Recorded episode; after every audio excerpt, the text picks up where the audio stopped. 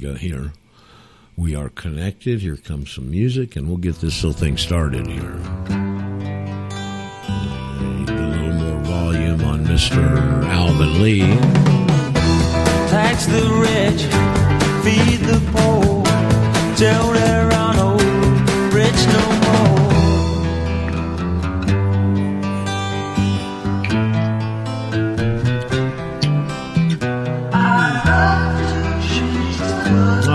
we go. We'll see if we can't get that volume down and get started here. The Thursday edition, I think it's Thursday, isn't it? Yep, sure is. Boy, you lose track of the days. Um, the uh, Radio Ranch is on your receiver device, and it's Roger Sales as your host, moderator, uh, whatever else I do around here. And we're on the Eurofolk Radio Network and Global Voice Radio streaming simultaneously called a simulcast. So uh, it's the 17th today, and I think I did mention it is, I verified it here on my Microsoft Windows operating system. It is Thursday. I don't think even Microsoft can screw up the day of the week, but boy, they can screw up everything else. Um, so I guess we were having a little conversation before we got on the air, and uh, I did get a surprise call last night at about six thirty in the evening from Brendy Wells, and it's interesting. My setup here is kind of screwed up, and Skype rings on the big computer first, and then I usually work everything through the portable here, show and everything, and uh, my microphone headsets are all hooked up to that, and so then it's generally in an idle. Who's got that clicking going on? It's uh, there's a um, uh, my por- portable's usually closed, so when that's ringing, I got to open up the portable and get it back to life and do my magnification where I can get Skype and get it answered. And by that time, because it doesn't ring through the cell phone simultaneously for whatever reason, and uh, technology, technology. So uh, usually, and it's happened a couple of times, by the time I get the laptop open and get it where I can answer the phone, they hang up. And so I looked, I, I couldn't even really hardly see who it was. I said, well, whoever that is, I'll call him back. And so it's Brendy Wells.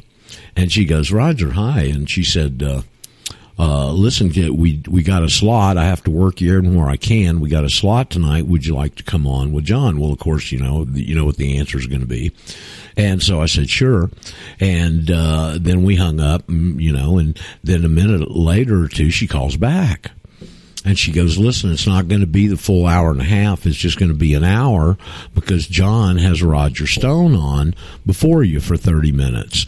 And I said, oh, please, Brendy, get my information to Roger Stone. And she says, John and Roger are very good friends. And then she says, President Trump will be listening tonight. And I go, gulp. And so I don't I don't know whether he was or not, you know, but uh, boy, that'll get your attention, okay? And so I uh, waited around. We did the show. I knew Roger was on. I didn't listen to his segment, and uh, so that's why I started out out the show with the election thing. Uh, and we didn't have time. Of course, we didn't finish the whole presentation the first time around enough of it where he got the gist of it. And being that we only had a short amount of time, and that took up the whole first segment, and then we just touched on a couple other things. And uh, I thought it was a real good show. I thought we covered some very key points and very important ground in the short amount of time we had. Uh, my information continues to dazzle John B. Uh, is the impression I get in talking to him and startling. You know, as you guys know, when you first get presented with this, it's startling information to you. Okay. Because it's so much of the illusion's gone, and you got to face this realities. And uh, so, anyway, um, uh, we got a nice relationship with them.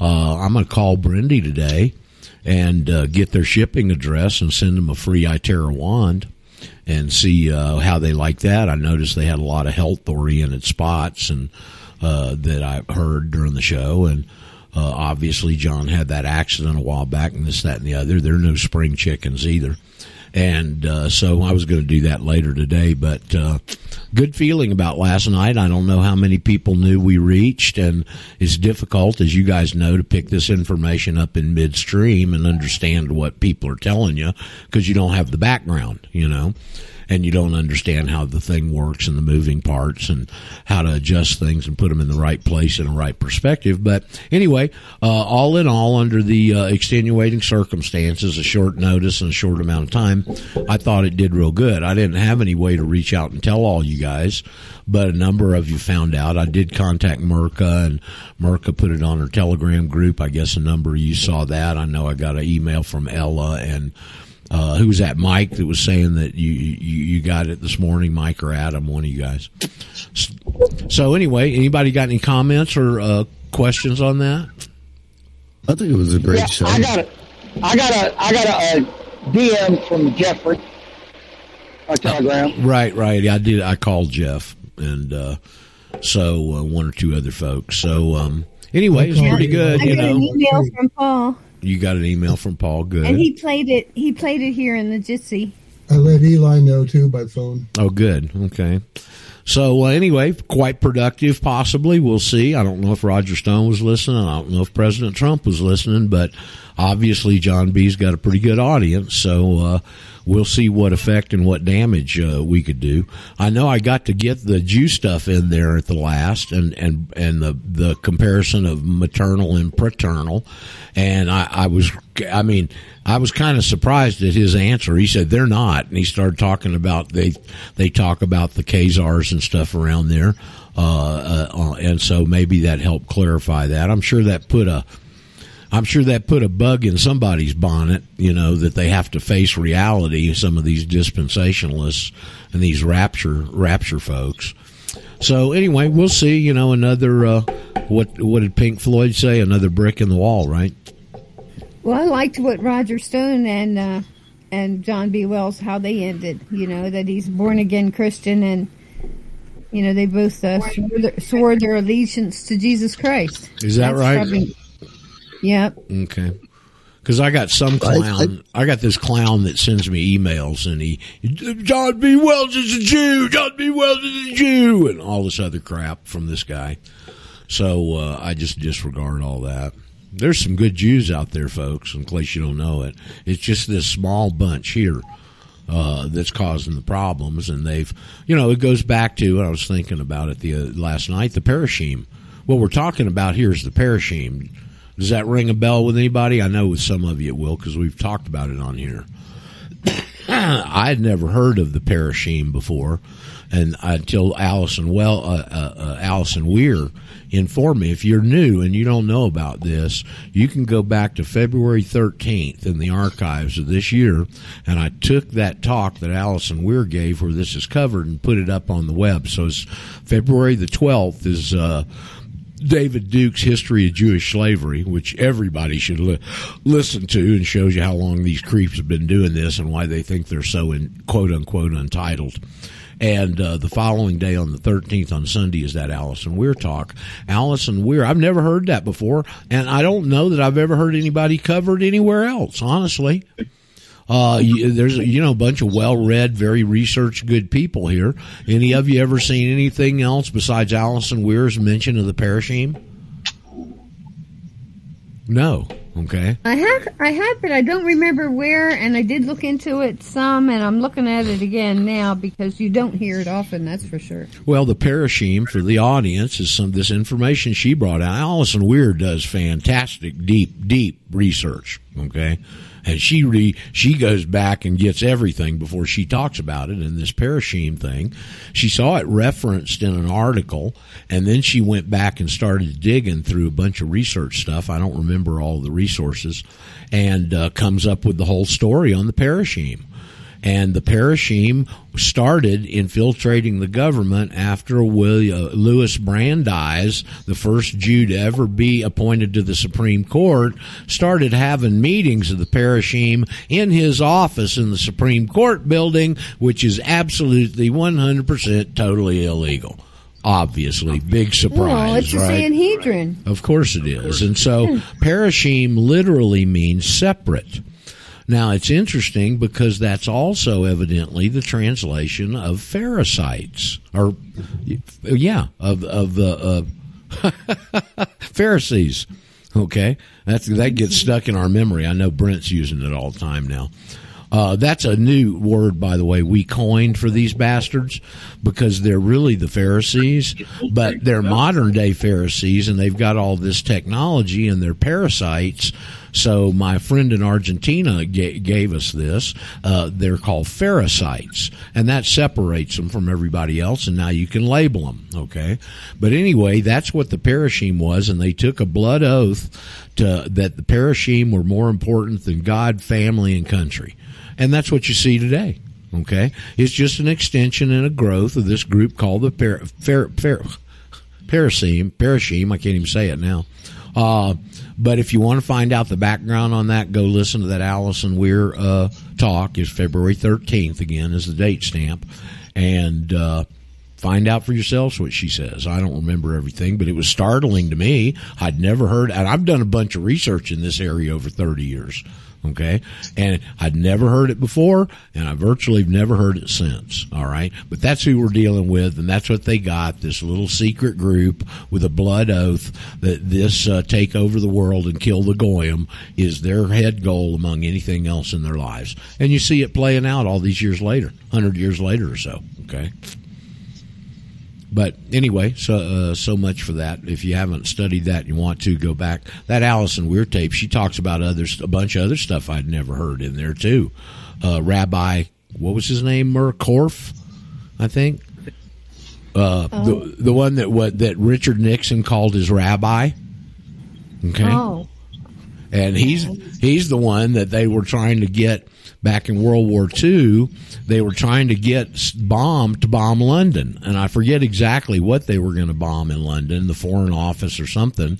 But they got a group in Paris, and they because none of them could fly, they recruited an American pilot and he was a patriotic guy and he went along with them and then reported it okay and they and they said well you know london's got a lot of fog what if we can't see the target it was in the days before all this fancy technology and Korff told him that rabbi Korff is the one running this operation and he goes don't worry drop them anywhere we hate the english too okay and later on he richard nixon saying he's my rabbi so uh, anyway, that's a lot. Some of the information on there that's startling. There's some other good information that's worth your time listening to, if you yeah, it's want. spelled it's spelled both uh, P E R U S uh, H I M and P A R U S H I M, and I put a link from Alison Weir's article from. Uh, oh man, I'm not sure when she wrote it, but it's from a 75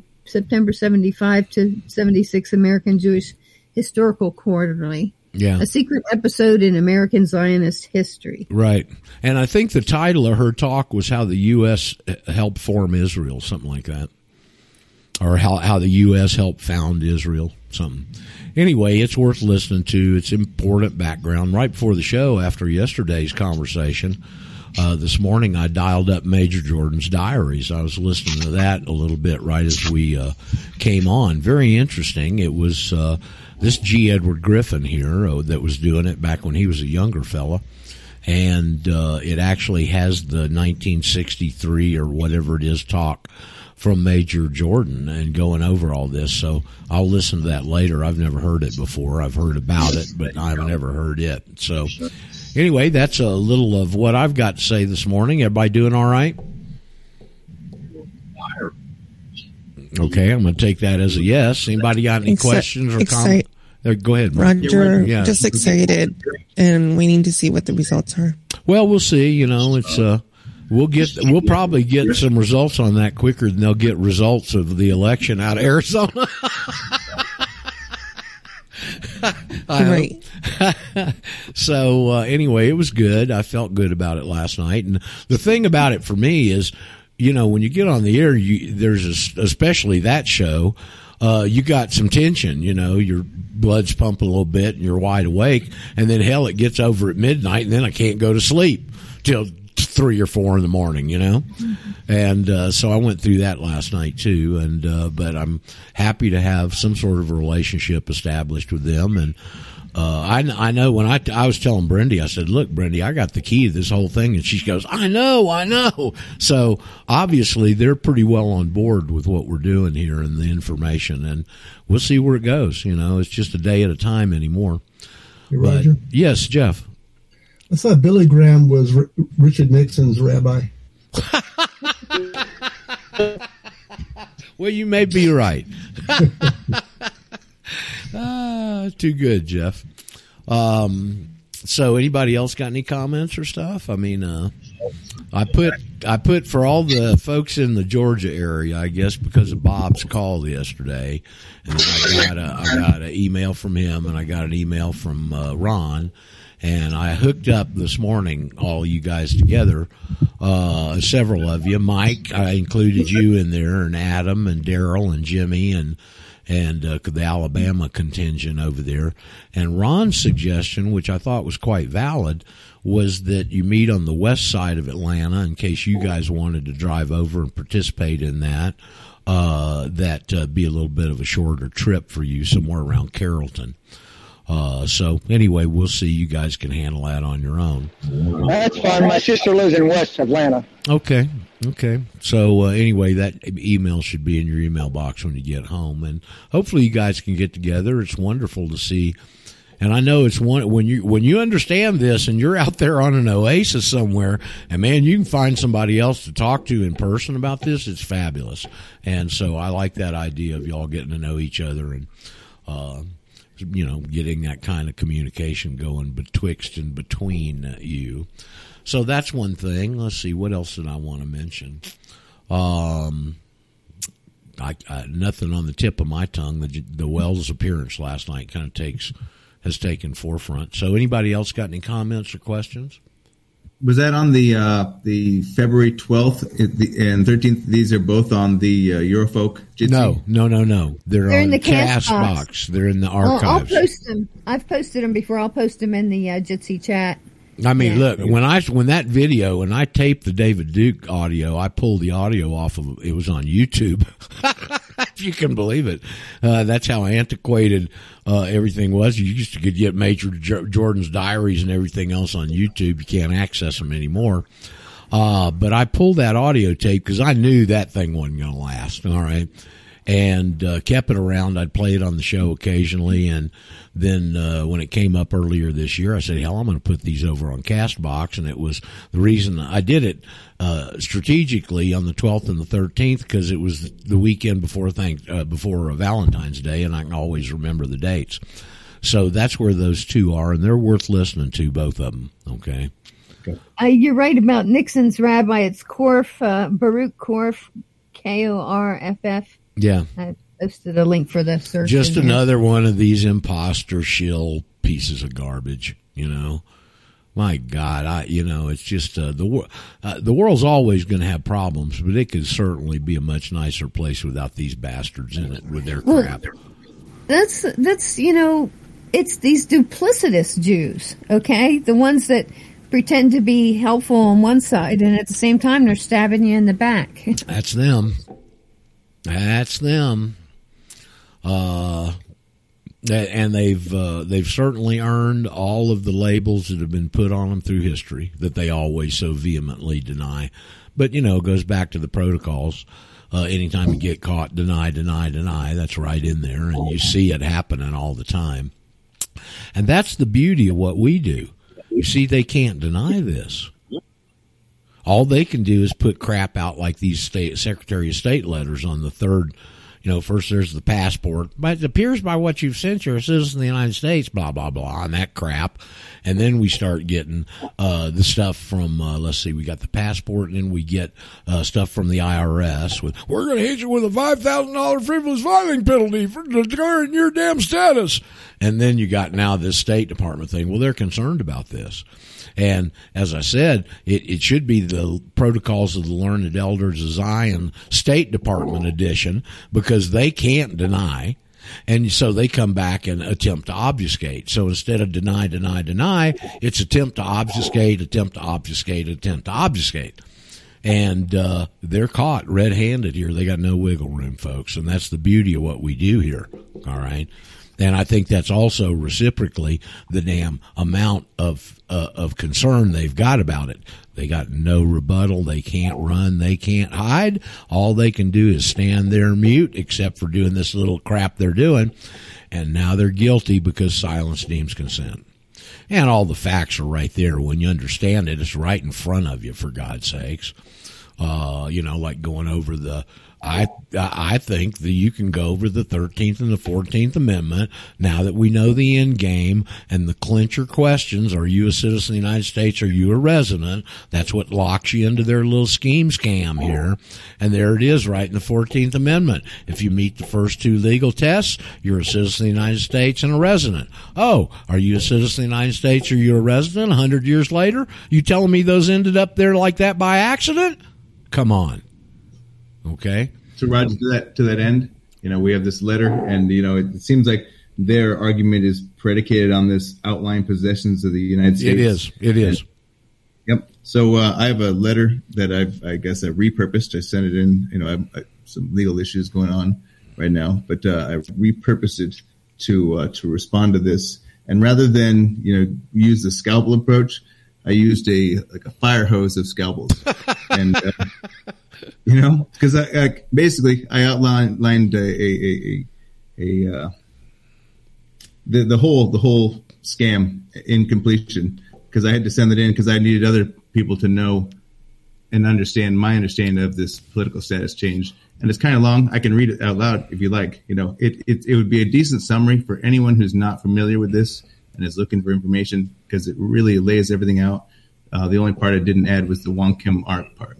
Yep. If- and if and you're interested. you know we don't you, you could you might want to think and it's funny I thought of that the other day with Wong Kim Ark um there and you know Abram that there's a, a wonderful it just spells everything out right right there in the dissent of Wong Kim Ark. And the beautiful part about that is the two justices that were in the dissent was the Chief Justice Fuller and the great Justice John Harlan the great dissenter. He joined in on that dissent and it lays it out. If the if the rules it, it, it's referring to the Civil Rights Act of 1866 that became the 14th Amendment and it said if the rule holds true this brought the feudal system onto our country for the first time. The re, it is the the relationship between a liege man and a liege lord.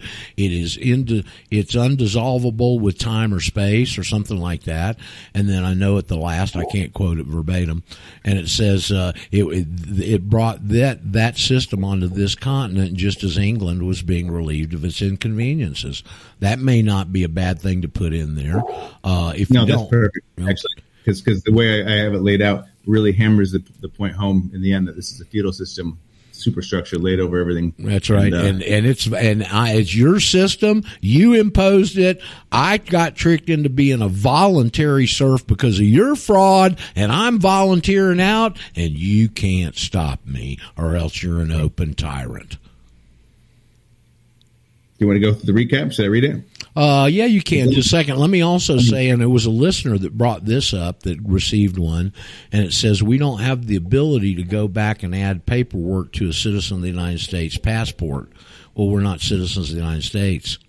Jerk off. We're nationals, you fraudulent slaving asshole. And, and it So- sounds like they say go back and change it. Well, Yeah. okay, well, you know, applying for a new one. I'm not asking. uh, We included our affidavit with the passport applications, asshole. You know, I'm not asking her to do anything. And then I hope, Abram, that you put at the bottom, and this is another chance for us to shove this up their their barracks bag. Okay, so whatever the response is, and I haven't written those things out. I'll get around to it the next day or two. There's no big urgency on firing something back to them. You know, it doesn't have to be done before midnight tomorrow. All right. Uh, but at the end of the letter, I would put, I am re-establishing this position and attach exhibit A, give them another copy your affidavit, and I suggest you put exhibit B and attach those two pages of court cases where citizens of the United States are property. Now they've got them attached as an exhibit to your reply, which they've got to put in your administrative file. So you get them in there one more time from a different angle on a different topic. and not in your passport application. They, Right. they really asked for this. They said, "Hey, come send us some more." Right. Well, see, Yeah. now we know their game and we know their system and we can take advantage of it too. See, everything's dialectic. So go ahead, Yeah, read, yeah. us, read us what you got. I think the audience would like All to hear it. it it's it's long. It's okay. So, dear Kelly N. Robinson, I submitted my affidavit with quote citizen ev- evidence end quote to the attention of the U.S. State Department June fourteenth, twenty twenty or twenty twenty two via USPS certified mail. I do not know what specific insights are afforded to the U.S. State Department officials. I do not wish to presume anything about you or make any assumptions about your understanding of U.S. national status. My intent is to simply communicate the nature of my status change as a U.S. national with evidence and historical notes. So I'd like to submit to your attention a brief summary of the history of the U.S. national status with a few bulleted legal details. I apologize for the length. It's difficult to condense this information. 13th Amendment, Section 1. Neither slavery nor involuntary servitude, except as punishment for a crime whereof the party shall be duly convicted, shall exist within the United States or any place subject to their jurisdiction. Okay, bullet point one outlawed involuntary servitude within the United States. Voluntary servitude is legal by omission. Quote, shall exist within the United States or any place subject to their jurisdiction, end quote. Quote, their jurisdiction is plural, indicates the jurisdictions of the individual states. Next one is 14th Amendment, Section 1. All persons born or naturalized with the United States and subject to the jurisdiction thereof are, are citizens of the United States and of the state wherein they reside. End quote. All persons born or naturalized in the United States. Birthright political status as a crossover of the European feudal system with political slash legal status inherited from birth and tied to the land. Also, feudal verbal silent contracts passed on generationally. Feudal system is established is an You established might, system you know law. what you might want. I'm going to stop you.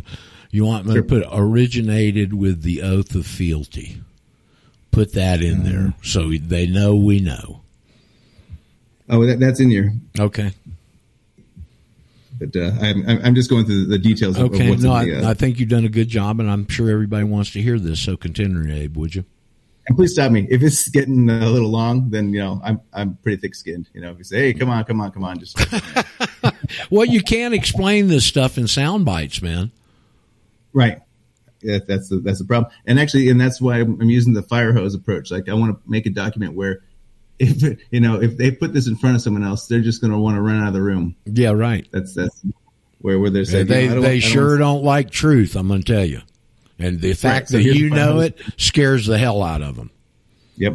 And and if anyone, this is something where if, if anyone just I guess nominally understands the material, if they go through these bullet points, then this would refresh their memory reasonably well. You know, in a way that could defend itself. All right, uh, feudal Well, they sent us uh, a form letter. Why can't we create a form letter and then have all of us send it back? We, we can And- we can do that, but I I I, I put a lot of thought into this, Ken. I'm going to sideline you for a second, Abe. And part of this is having. Do you know how proud I am, Abe, of doing this without going, Roger, Roger, Roger, I got this letter. I mean, here's somebody that's learned the material, obviously a sharp guy. He's penned his own response, and it's almost far better instead of sending them a form letter of each one of you coming out and show them that you understand this and you pen your own letter. That scares them even more. That is true. I don't disagree with that one bit. Uh, but it, uh, if you know, my concern is that some people have the Anna von Reitz and all that Yep. baggage. Yep. And if they add this nonsense, then it just really dilutes. Part of me suspects that the reason that they're saying this is because, you know, if, if you're getting 30 page affidavits over and over and over, they're filling up file cabinets. You know, they're filling up, like, if they want to keep these originals, they're going to run out of room. And that could be part of the strategy of these, these guys to, to, to fill up everything with paper so that they can have an excuse and say, oh, okay, we're not taking anything from anyone, you know, or, or to overwhelm the system. So, you know, just flood it with paper. You know, they have a lot of angles and they have infinite resources. Yes. So, Well, my concern is that some of these people like Anna von Reitz or David Straight are going to screw up what we're doing, you know, and muddy the water. They already muddy the water with people where they're so damn confused. I get an email. Well, I've studied David Straight. I've studied Anna von Reitz, and I've stumbled on you. Which one should I choose? It- like it's my that's- decision. I That's ain't telling I think you.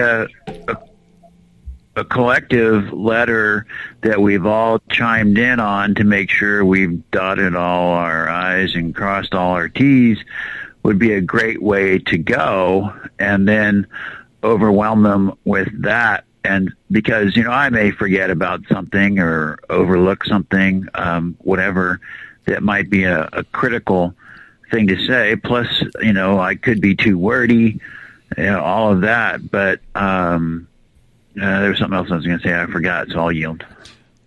I see the benefits of both sides of that, either individually or collectively. Okay, there's there's yin and yang on both. Anyway, Abram, let's go ahead with yours, and it very well may be that if you'll send me a copy of that, I, I- there's probably I'd like to go through and edit it and make sure. Maybe there's a couple of things I could put in there, but and we'll have Paul put it on the website if people want to take that and respond. Okay, because I think your approach here is good. All right, except the length. Uh, you you want to keep anything as short as possible, but I understand you can't do that with this information. Believe me, I understand. Okay, so Right. anyway, go ahead and let's evaluate that, and we can discuss it. I think it's an excellent topic for today. Okay. You mean to continue or, or Yeah, no, send it on please, please, no, continue. This is long. Like I'm this I'm on page one. But you know, okay. Of All right, how so many? fetal- Of how many?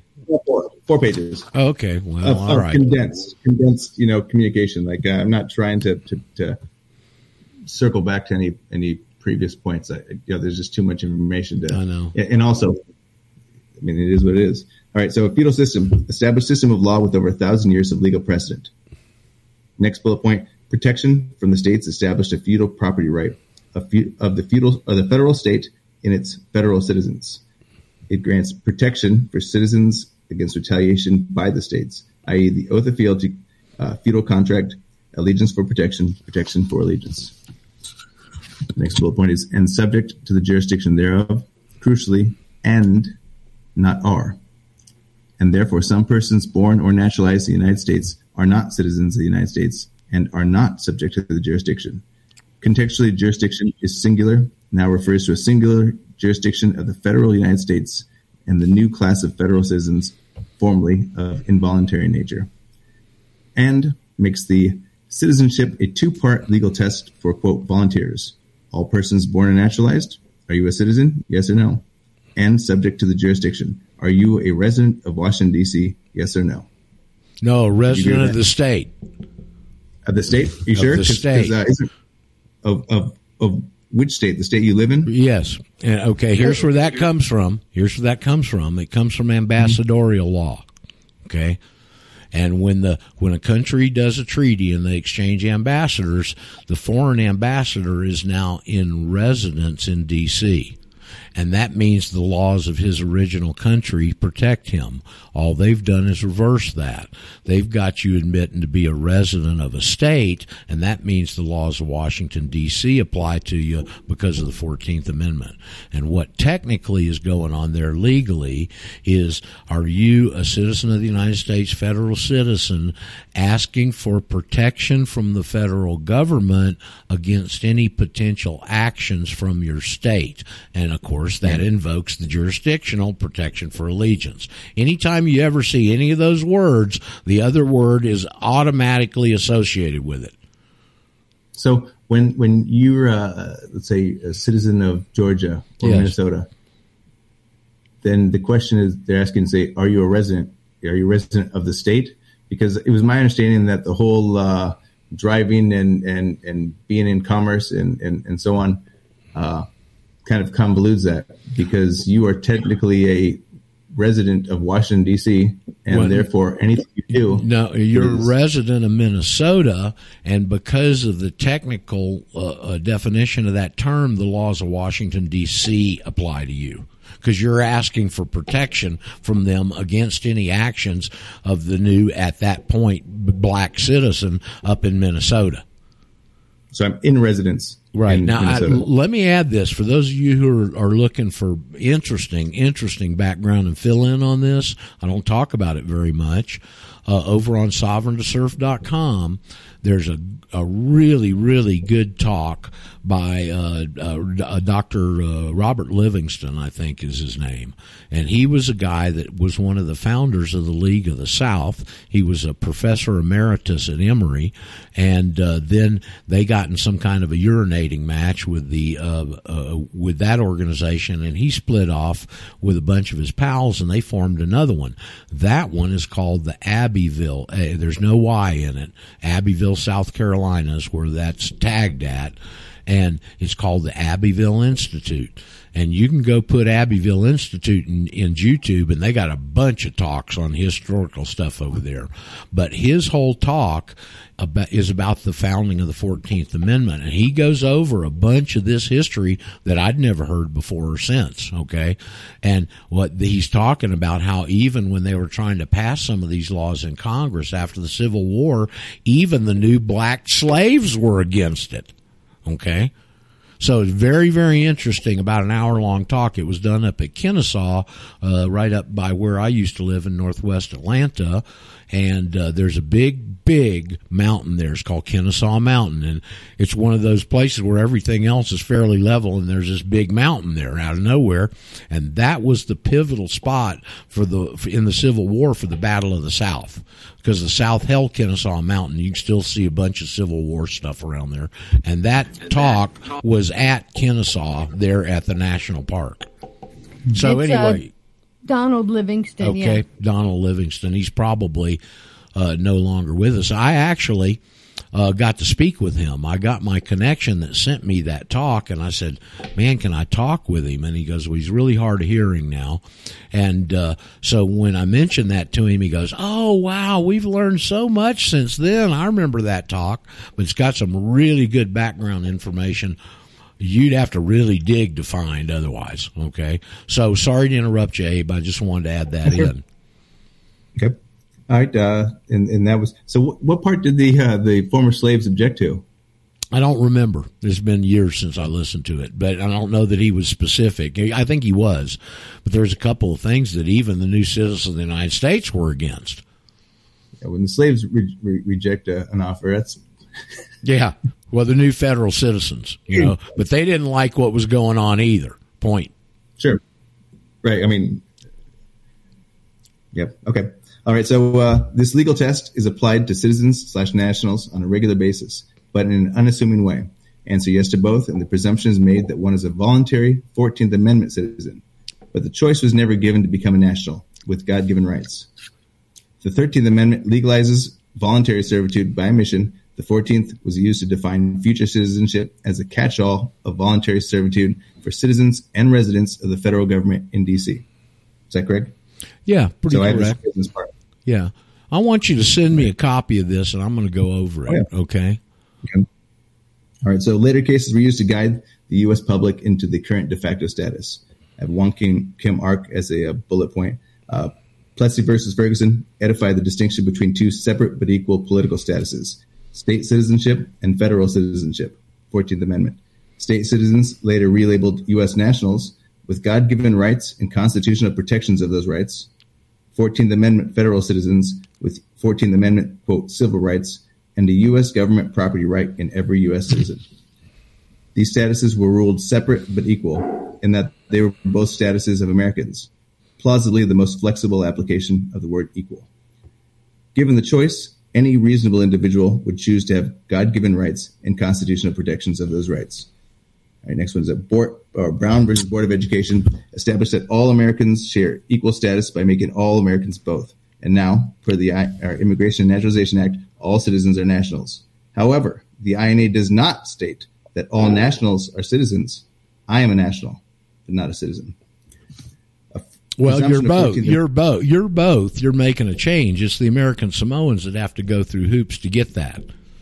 Okay. Yep. Now, what And I'd I'm put right in right in that area, and you're not finished yet. I'm just going to inject to illustrate your point. I would drag in their certificate of nation, non-citizen nationality and point out their verbiage that all U.S. citizens are U.S. nationals. permission to speak? Yeah, yeah. Go ahead, Ken. Um, since you uh, in the resident area, when you're talking about residency, what about um, making at least a small statement indicating that you're aware of the difference between resident and domicile or, or something along those lines. It may be included in the next couple of pages, but um, I just thought that distinction should be uh, there since that's part of what we're doing here is parsing the word salad.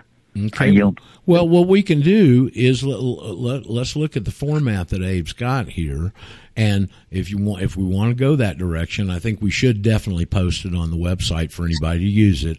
But you can go through and tailor that too a little bit individually if you want to. Okay, but let's go here. Uh, go- let's go on. Go on, Abe, if you will. And uh, I think Feel you've done a very better. look for a new kid. You've done a real good job. Okay.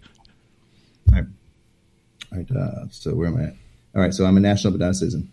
A presumption of 14th Amendment status was applied uniformly to all Americans after Brown versus Board of Education, and Americans were no longer asked which status applied to our political person. Exactly 60 days later, the IRS was formed to collect on a feudal property right. No, no, no, no, no, no. The IRS was formed in 1951. Sixty days later, the 1954 Internal Revenue Code was put into place. Holy crap! Okay. Yeah, holy crap's right. So go ahead. I, Just a small correction. If we're going to send them something, let's make sure we got every I dotted and every T crossed. Yeah, I mean the fire hose has to be uh, full of. It has to be clean. It has to be clean and it's got to be centered with that hard stream that knocks people into next week. Yep. Yep. All right. Uh, the lack of full disclosure from the U.S. federal government to its nationals and citizens, and the nature of their dual political status, is fraud by non-disclosure. Yep. This fraud of non-disclosure Lack is the of, backbone. no, how about lack of full disclosure? uh, fraud by lack of full disclosure. Right. I, I you know? A- Any uh, contract, I'll- see, any contract, you got to have all everything stipulated, and both sides have to know it. Here, I agree completely. the, here they're omitting half of it that they know is right there. There's your fraud right on the surface. That's first level that we uh, uh, come in contact with. By the way,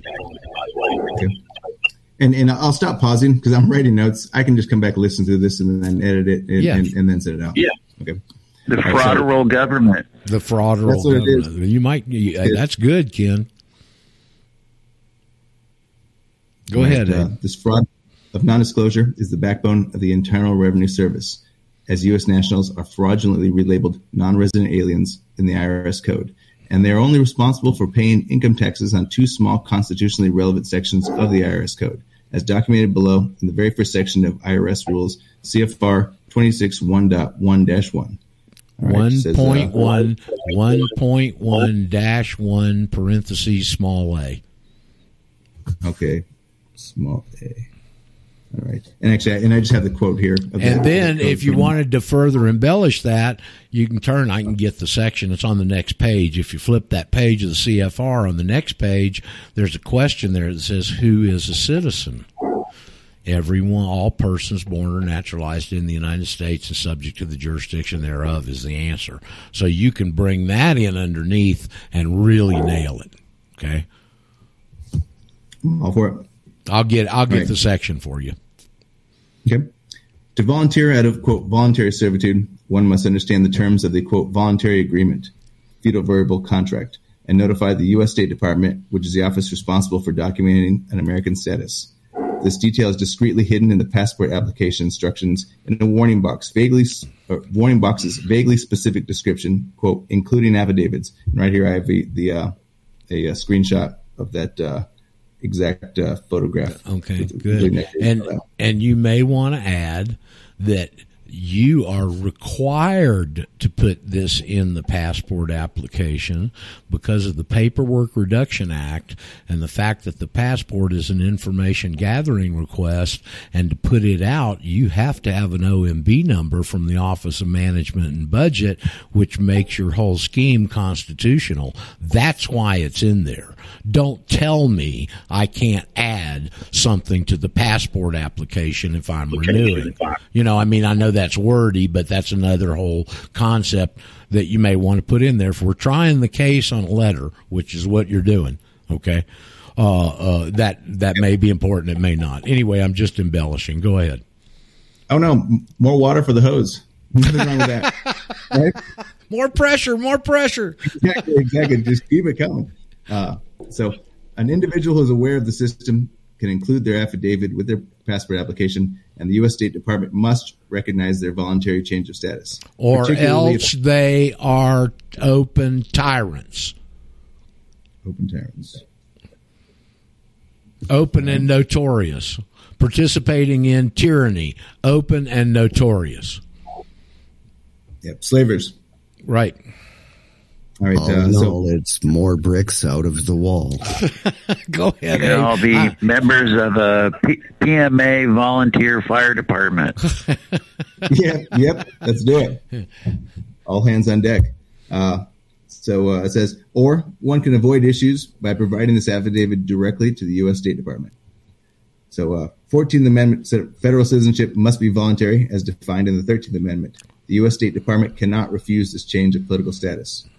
The method of quote volunteering out is a statement of intention, feudal, feudal verbal contract to become a, a national but not a citizen.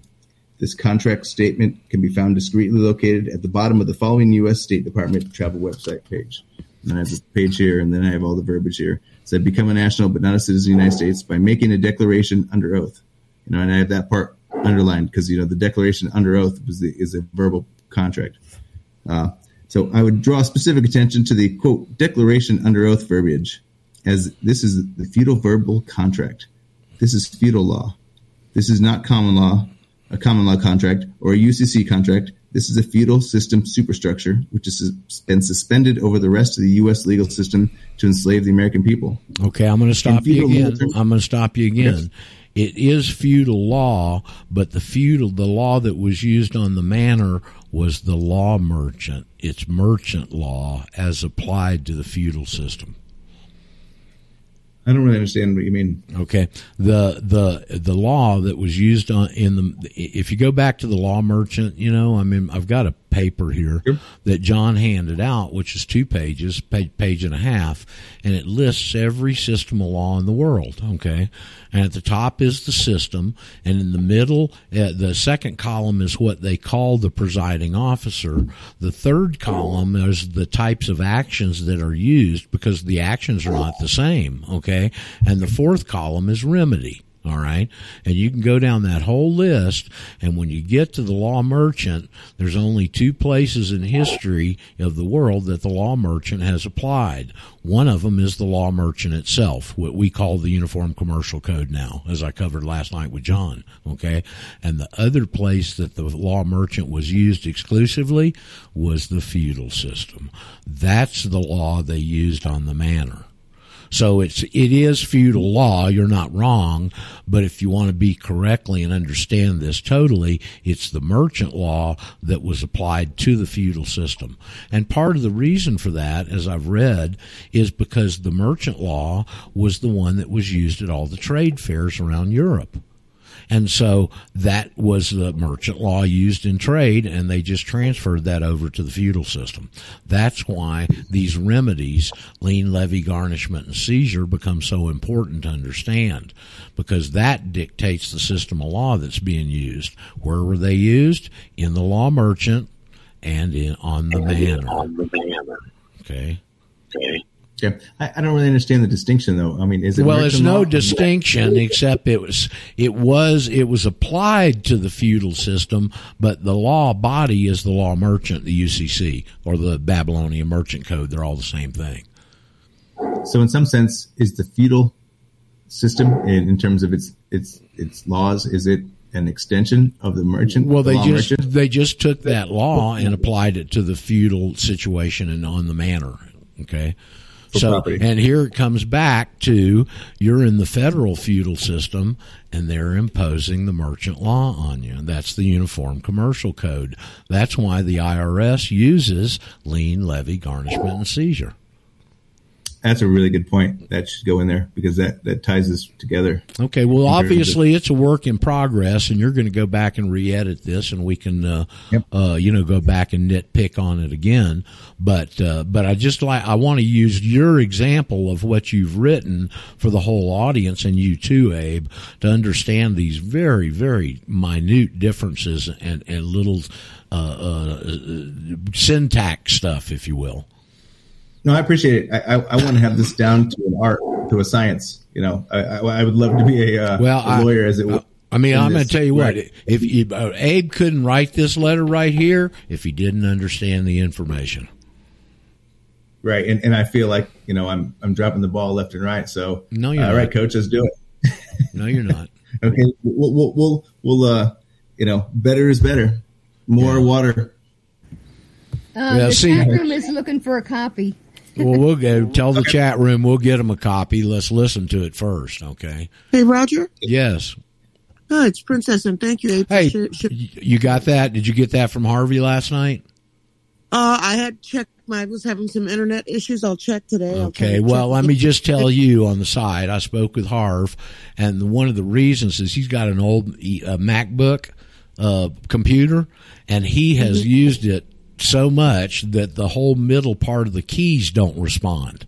So he couldn't type anything, and he went Uh-huh. out and bought a Bluetooth keyboard and hooked it up to the Mac Pro, and now he's got some typing ability. So Awesome. that's what happened with the delay. So anyway, it's on its way. Okay.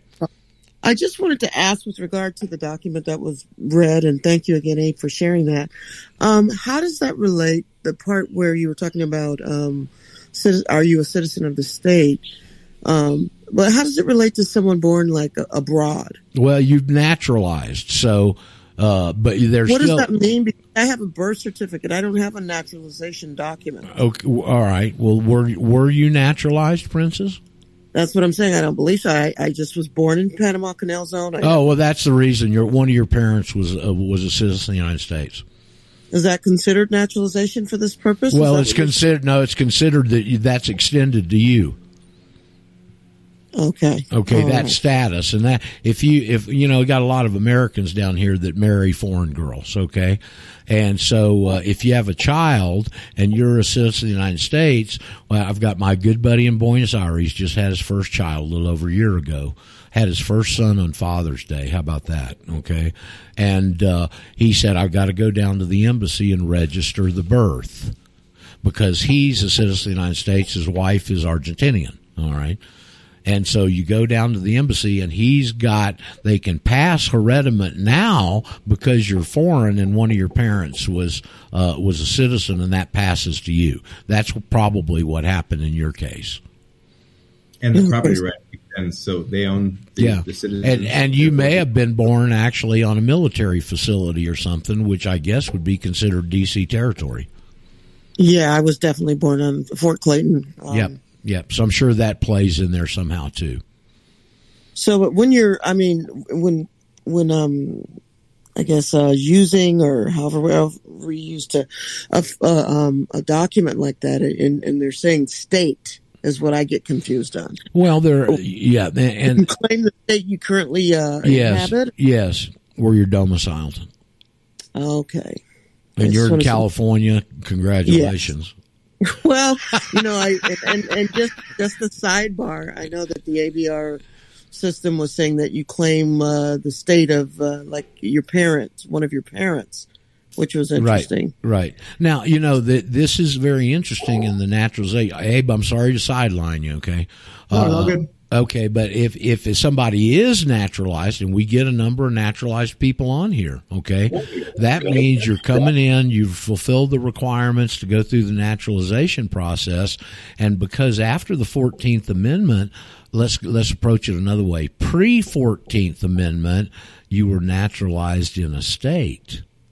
Post Fourteenth Amendment, you're naturalized through D.C. And so when they go through the naturalization process, they attach these civil rights to you. Okay.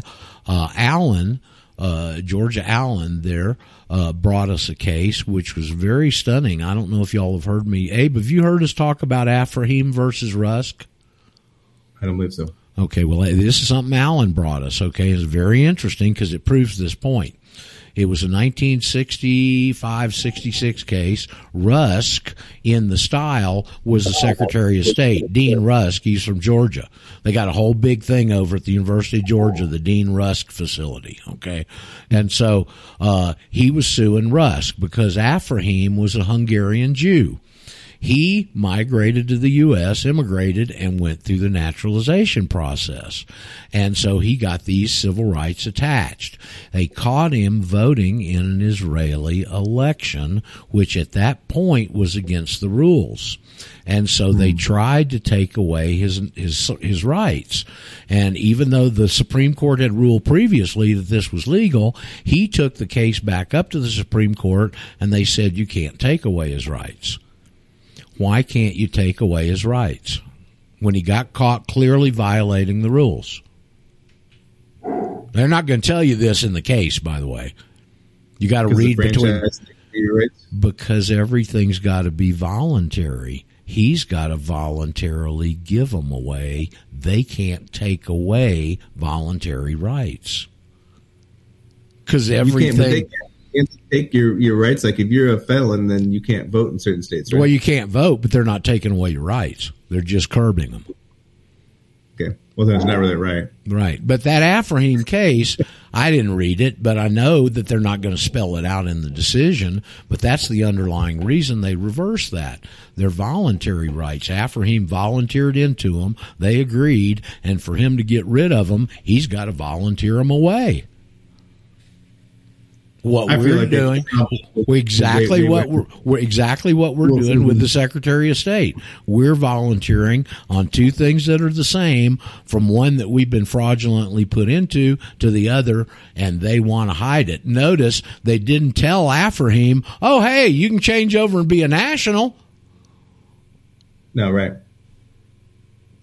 I so wonder how they would have handled this. Like, let's say if he was a British citizen, right? Dual citizen British. Right. And, uh, Don't know, but but that's a very interesting case because it takes what we talk about from the dialectic. See, why right. couldn't they take them? Because they're voluntary, and he's got to give them away.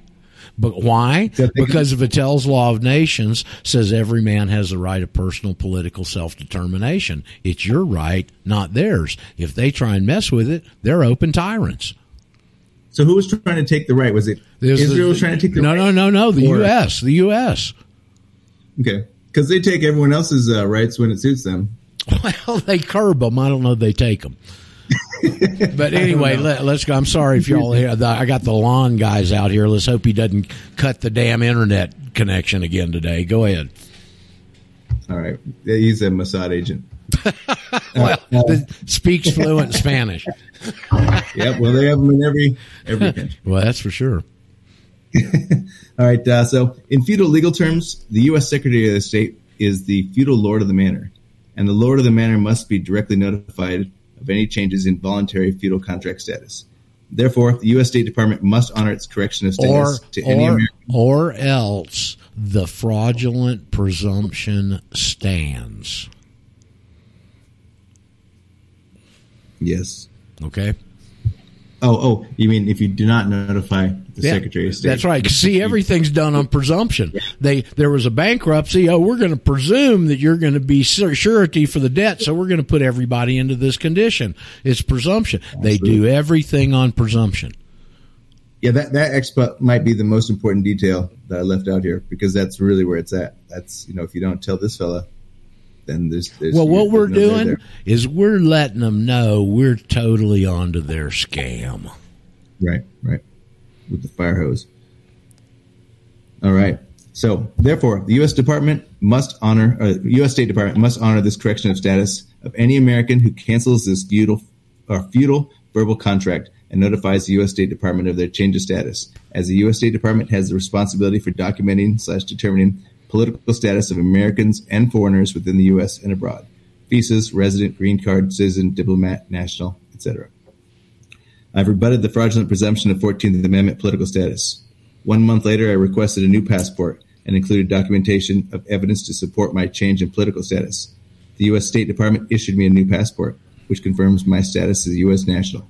But not a citizen when processed correctly. Outwardly, passports issued to, to nationals are identical in appearance to passports of citizens, as some do not wish this information to be public knowledge. However, the passport discreetly identifies the existence of both statuses on the document's first non-quoted paragraph as shown below. The Secretary of State of the United States of America hereby requests all whom it may concern to permit the citizen slash national of the United States named herein to pass without delay or hindrance, and in the case of need to give all lawful aid and protection. As evidence, I've included a photocopy of this paragraph. Okay, I'm gonna, well I want I want to stop you, and I want there's another sentence you could put in there and say, notice the secretary's statement does not identify non-citizen nationals, which you are trying to allude to in your letter that is the case. Perfect. Non-citizen. All right. Guess good call. All right. Uh, as evidence, I've been, When you're Hey, when you're uh-oh. done, Abram. When you're done, Abram, I've got something to add to your letter. okay. We're Great. probably I'll not going to get through four pages today, but we're going to get through what we can. I think Abrams No, done. I'm done. Ex- Hey, well, I, I, this is this is the end. We're at the right, Oh, right at the tail end. Okay. So, as evidence, I've included a photocopy of this paragraph as well as a photocopy of my passport info. My affidavit is securely and permanently in the possession of the U.S. State Department. I am a U.S. national. No entity other than God Almighty has a property right in me. I owe God my allegiance, and my protection for this allegiance is found in the Constitution of the United States of America. Respectfully, Abram. Abram, you did a great job. Okay, it doesn't sound like it was four pages. It sounded like it was one good page of single space, you know. But you did a great job. Send me a copy, please. Let's go back and edit it a little bit, and hit some of the fine tuned points, and exemplify it a little bit more. And if everybody, anybody wants to send that in, I got no problem with it. You shoved everything right up their barracks bag, okay? And they can't deny it. And put attached again a copy of my citizenship evidence, Exhibit A, and additionally court cases to buttress my position, Exhibit B1, B2, and we'll put the two pages of court cases in there saying that U.S. citizens are property. And buddy, that's going to rock somebody's world in some meeting up there. Right. My hope is that you know if they get a, uh, a tsunami of these in, then you know my my suspicion is that these people, the State Department, especially the ones who are getting these documents and reading them, they have no idea.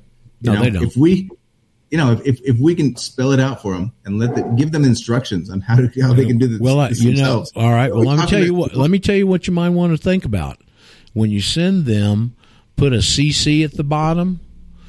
All pertinent employee, State Department employees on the seventh floor, because that's where the damage is done. That's where the nest of damn Satanist Jews are on the seventh floor of the State Department. And also, guess where they did the same thing? Same thing at the FBI, seventh floor of the FBI building. You know, I don't really want those guys to be nationals. If I could help it, I would prevent them and maybe just have the uh, entry level employees of the uh, the State Department. Yeah. You know, them and their family, they can join us. The guys that uh, you know on the seventh floor or whatever, they can go to the ninth level of hell. You're right.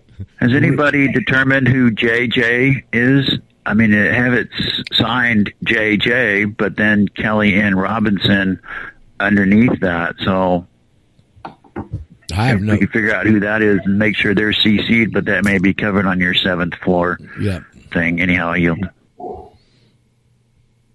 Well, Abram, good job, man. I mean, that's a great format. Let's tweak it just a little bit and, and, and get it even a little bit more pointed. And if you guys want to send them that, I got no problem with it. Hey, Roger. Yes, Mirka.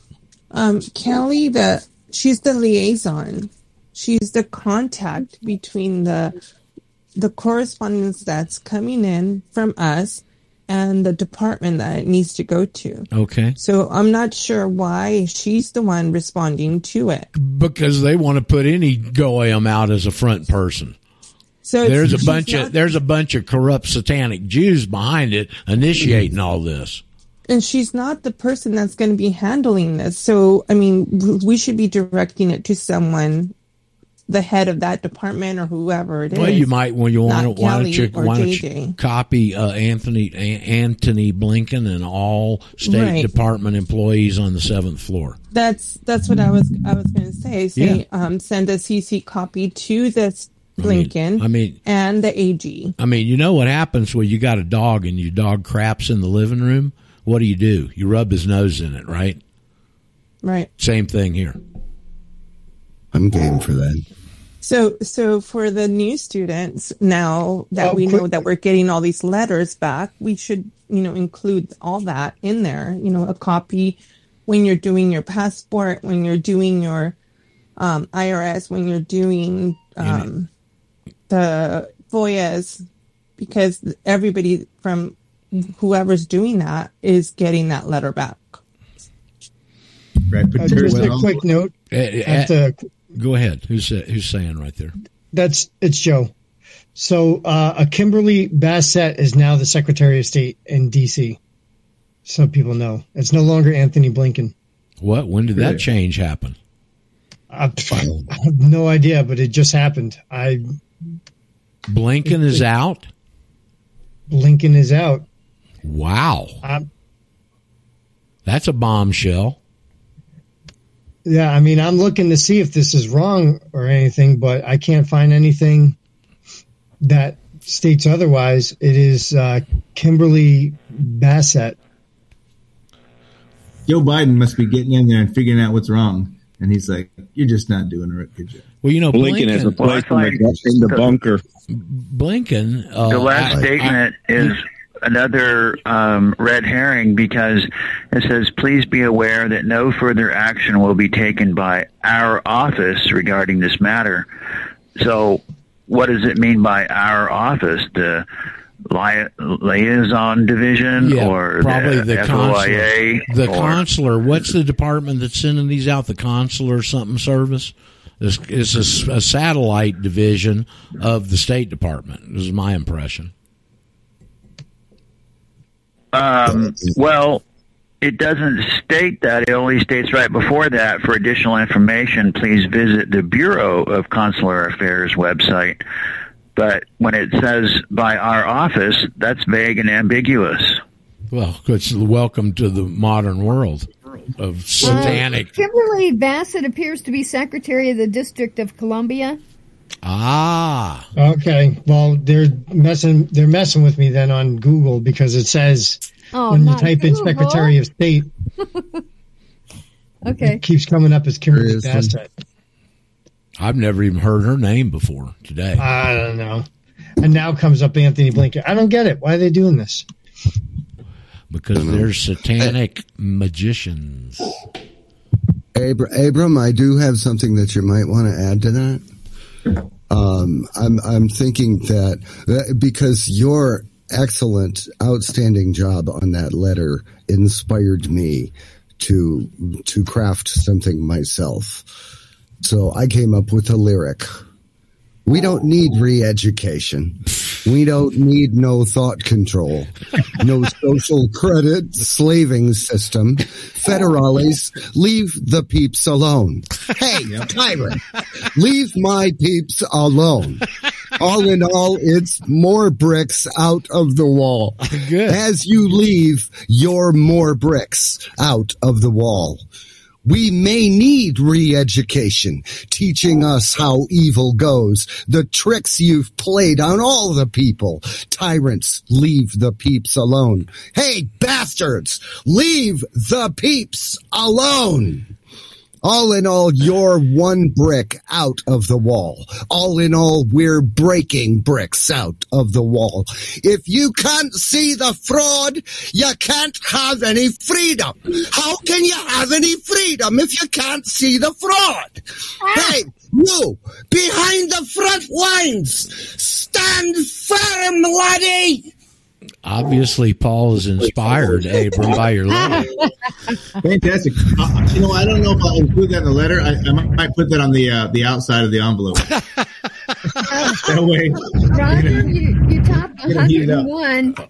Uh, we got what, Mur? 101? 101 in here. It dropped back down to 99 now, but it's Okay. a, it was 101. Well, I wonder if any new folks from the John B. Wells show last night have, that have appeared here this morning. We'd love to talk to you.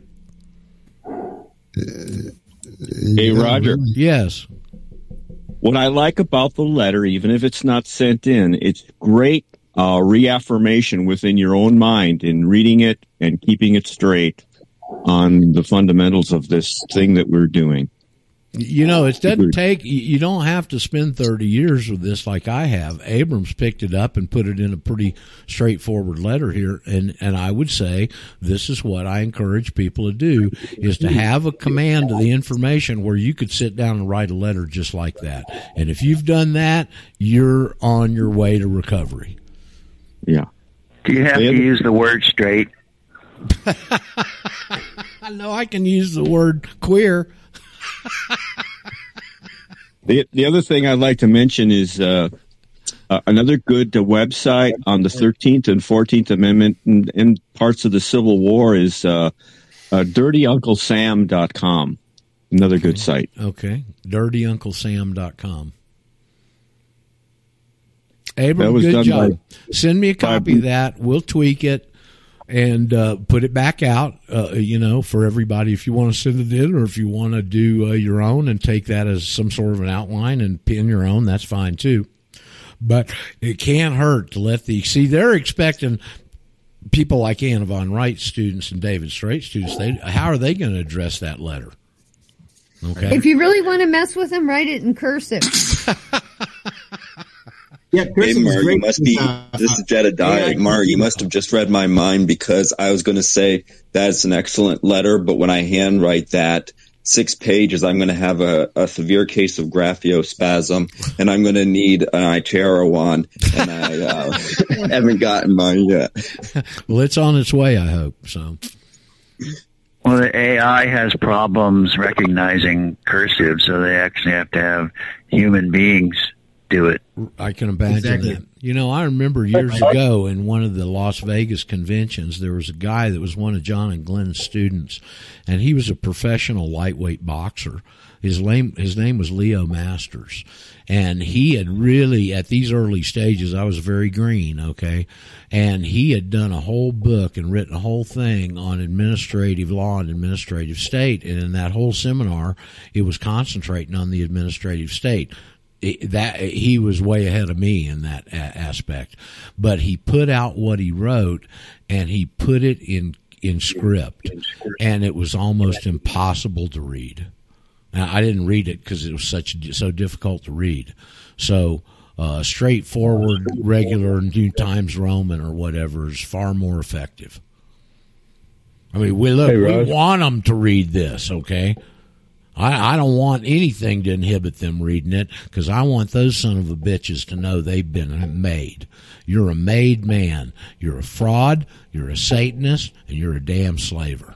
Yeah, Alan. Send both. Send cursive Yeah, and uh, print.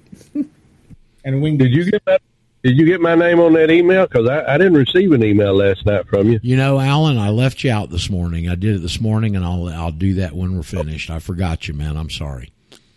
okay. Well, you I know why? make- I was thinking about all the Alabama boys, but I will. Uh, I'll go back and get you in on that. Okay. All right, man. Thanks. Yep. You know, we got these damn flies down me, here. in Rod? that- But hey, hi, sweetie, how you doing? All right. Am I on the email list? Uh, no, I don't think I put you in there either, Nadine. I'm pretty sure I've got your email address in the directory there. So, and I don't know that I've got Williams, and Williams out there by you, kind of. So, uh, William and Nadine and Alan need to be put into that, and I'll I'll try I'll do that after the show. Okay. Thank you. You're welcome, sweetie. We want you involved. All right. All right. Hey, Raj. Yes, sir. Uh, I need to make a make a quick announcement. Um, if somebody, uh, because we've got 102 people in the board, if people keep getting kicked out, um, I have already brought PPN Studio 2 online, and we are linked to it. So when you try to reconnect, reconnect to PPN Studio 2. Is it studio or PPN number two? PPN Studio number two. Okay. So that's the Jitsi address for the overflow here. Yeah, First time we've had overflow- overflow, folks. I mean, you know, last night's Wells show, today all this, uh, breaching over 100 people for really the first time. Fantastic. Congratulations to all of you. Uh, you know, I didn't- Uh, all right, now there's Wahib. He came out of left field. Wahib, what's yeah, going on? Yeah, I'm sorry. I just chimed in. Uh, I missed the part. Uh, you said you gave people your email. Are you giving them, or they're giving you email? And what's I didn't uh, think that. Okay, this is from yesterday. Bob said he's going to be going to Kansas and back, and he's going to come back through Atlanta, and these guys are going to have a little get together somewhere in Atlanta, probably on the west side. So that's what it appears at this point. Oh, okay. Never mind. I thought. So, okay. Thank you want, you want to fly to Atlanta there, Wahib? No, no, no, no. I didn't. I didn't. I just caught. I, That- never mind. There's pretty, they're going to get together pretty close to the airport now. Okay. No, no, no, no. I'm not going to Atlanta. I didn't know that. I didn't know what it was about. All right. All right. Well, maybe you could go to Atlanta, and maybe vote for Herschel.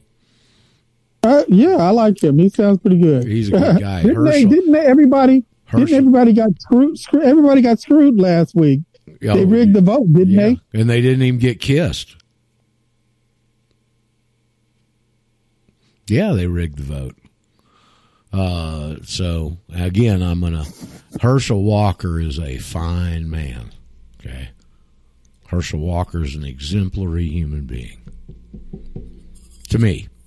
So where do we want to go on further on this? I hate to see him get screwed, and especially get screwed because he because Trump supports him and Mitch McConnell's trying to defeat every Trump candidate in the world. Okay, these damn crooked bastards. Well, you know that Dave Chappelle uh, thing on SNL. He apparently did something entirely different during rehearsal, but he Uh-huh. did keep in a part about uh, putting down Herschel. Okay, good. You know, no, you know, it wasn't good. That part wasn't good. You know, he It- says, "Oh, he talks with his mouth open and blah blah." You know, just trying to make him look I- stupid. I, I mean, it just anybody that comes from that situation and turns himself into the human being that he has turned himself into. I mean, hell, he didn't even want to play football. He didn't even like football. Okay, so uh, it, it's uh, he. I got a great deal of admiration. Him and Clarence Thomas, both of those guys. So, you know, come from dirt floors in Pinpoint, Georgia, and you're the best damn justice on the Supreme Court. That's quite a journey, quite an accomplishment. So, back to the letter or something anybody's got to bring forward that you want to discuss on that.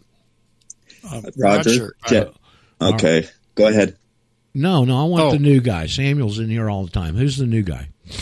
Well, this is Jedediah. I'm not exactly new. No, you're not new, but that's okay. but I, I have the same problem. I don't know. I, I think I got dropped and I, I piped up because everyone was so quiet, but I think I wasn't talking to anyone. Yeah, but I got the, um, I got the same thing that everyone else is, except mine was, I'm not even sure because my, um, my letter was received to the Secretary of State internally the same day as I did my passport application. So they have on my letter sent to me, which was the exact same as what everyone else has been getting except for the date, um, that it was received in my name at the top.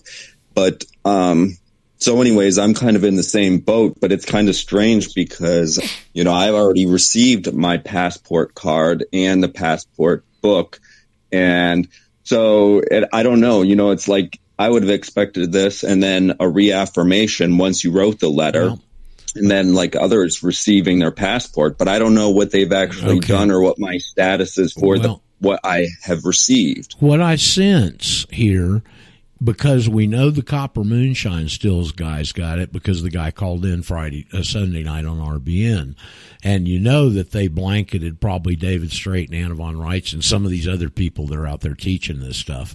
And uh, it may have been that some of those folks tried to send in a request to add a piece of paper to the already processed application, and that's the result of this.